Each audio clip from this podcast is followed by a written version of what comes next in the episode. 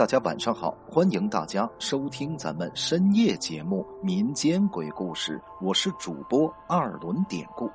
今天咱们要讲的这个故事名字就叫《别动我的钱》。这是个发生在我朋友身上的事儿，虽然这件事儿已经过去了好几年了，但他心里的阴影一直挥之不去。朋友呢，姓刘，当时是在一家广告公司上班。他跟几个同事啊一块在海淀西北旺租的房子。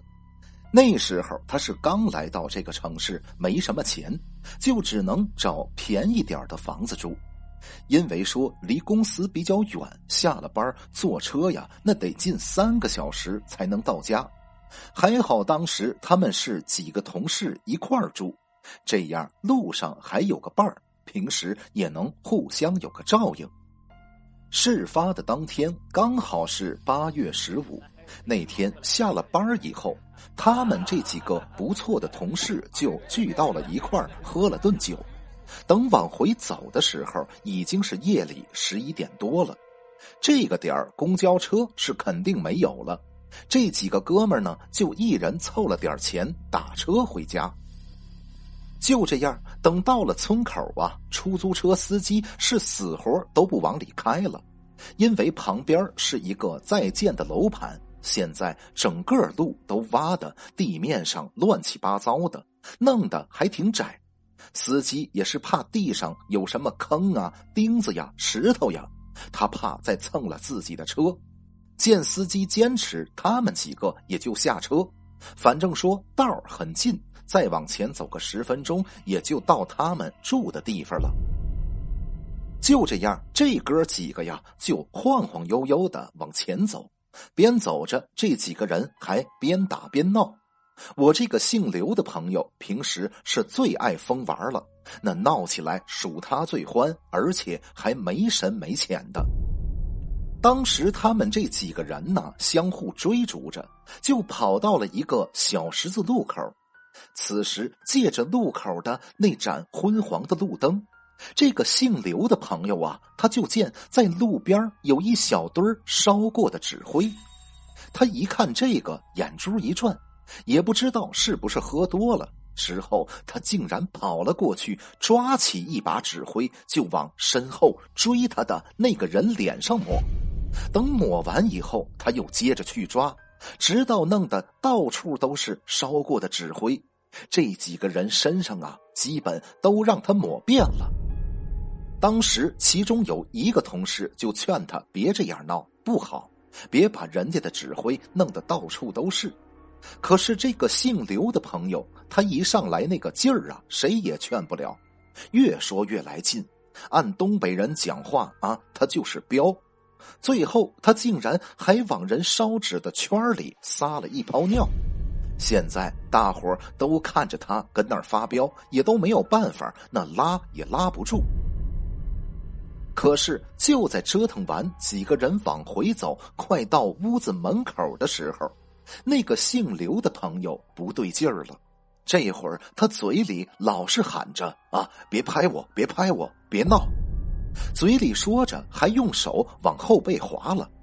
旁边的几个人就挺纳闷的，心想：谁动你了？也没人碰你呀。大伙当时就都认为他喝多了，这是撒酒疯呢。可当进屋以后，这姓刘的那就开始更反常了。他们几个人住的是那种上下铺，这姓刘的是住在靠里边的那张床的上铺。平时他踩着桌子很轻松的就能上去，但是今天就不行，上了几回都摔了下来。看他那个样子，那就跟有人在他后边拽他一样，而且他嘴里也不住的喊着：“呃，别他妈拉我，再拽我，我急眼了。”身后的几个人此时看的都有点发毛啊。因为当时谁也没靠近他，大伙都在后边站着呢。到最后，他也没爬上床去，后来干脆就跟死猪一样往下铺一倒就睡着了。见此呢，其他人也都脱衣服睡了。被他占了床铺的哥们儿没办法，只好爬上他的铺睡。可到了半夜，大伙正睡着呢，此时对床的哥们儿就听着啪啪的声音。他侧着耳朵听了一会儿，最后确定这个声音就在隔壁床。他打开床头的台灯一看，当时吓了一跳。原来这姓刘的哥们儿坐在床上，正用手扇自己嘴巴子呢。仔细看，他一边扇一边闭着眼睛，嘴里还嘟囔着，但是听不清他说的什么。手则是不停的打着自己的脸。对床这哥们吓坏了，也不敢动，就一直盯着。其实也不敢用眼睛直视，就用被褥啊把脑袋蒙上，就留一个小缝偷偷的观察。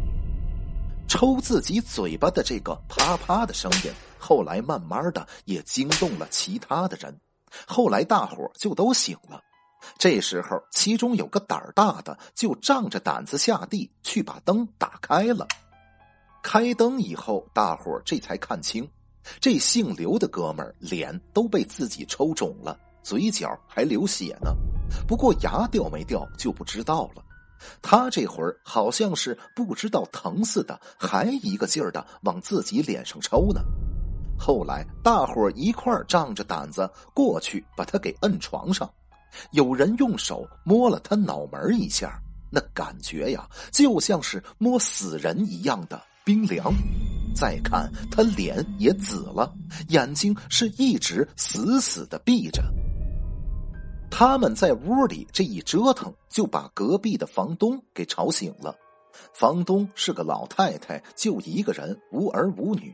老太太挺好的，挺热心的，平时给他们烧个开水呀，要是做点什么好吃的，还时不时的给他们送过来点咱接着说，老太太听到声音呢。以为是这小哥几个打起来了，就过来敲门想看看。可进屋一看，这哥几个正摁着床上那个抽风的呢。老太太纳闷就问道：“你们大半夜的不睡觉，作的哪门子妖啊？快松手！”他以为是几个小伙子打架呢，说着就上前想给拉开。可等他到了床前一看，当时就愣住了。停了大概几秒钟，然后老太太冲着边上的人说道：“你们都靠边赶紧靠边说着，他伸手就把我这个朋友的眼皮给翻上去了。此时啊，就见这个姓刘的黑眼仁基本都看不到了，而且白眼仁上都是血丝。老太太皱着眉头看了一下，松开了手，转身就出去了。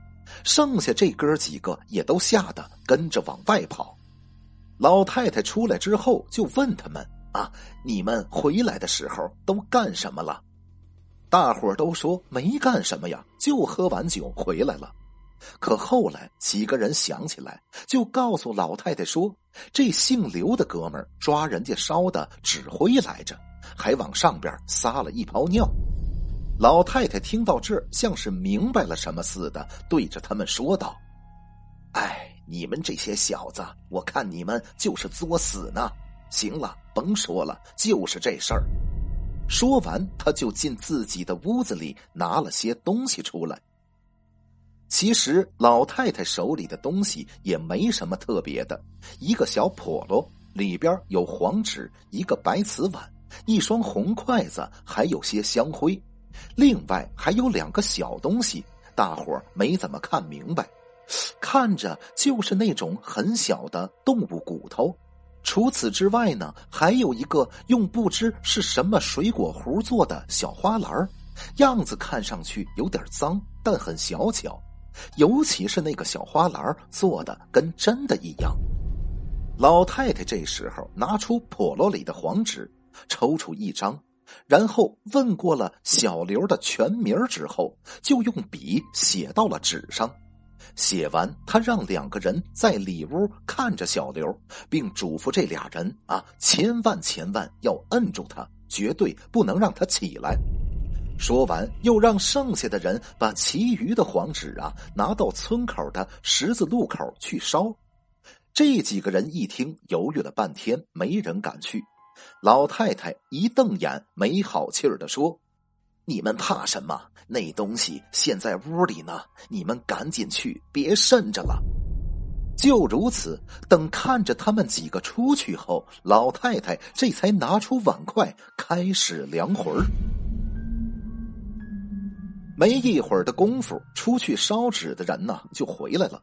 刚走到门口，就听老太太在屋里喊：“先别进屋，去到水管子那儿冲冲脑袋。”几个人一切照办后，大伙这才进屋。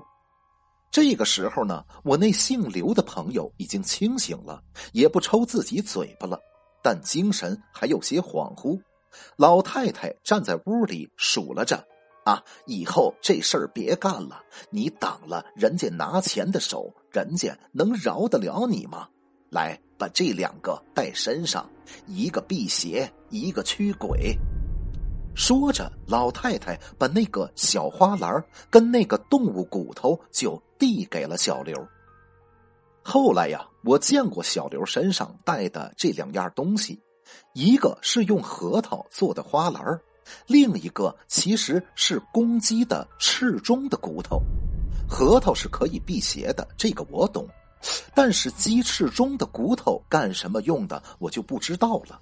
我当时还想，如果翅中骨头有驱鬼的功能，那估计炸鸡店里就永远都不会闹鬼了。好了，今天的这个小故事咱们就讲到这儿了。还是希望大家能通过订阅、点赞、转发、评论本专辑来支持一下咱们节目，分享故事、进群聊天您都可以加 PPT 五九二八八。节目最后，典故再次感谢您收听咱们民间鬼故事。那朋友们，咱们就下集再见。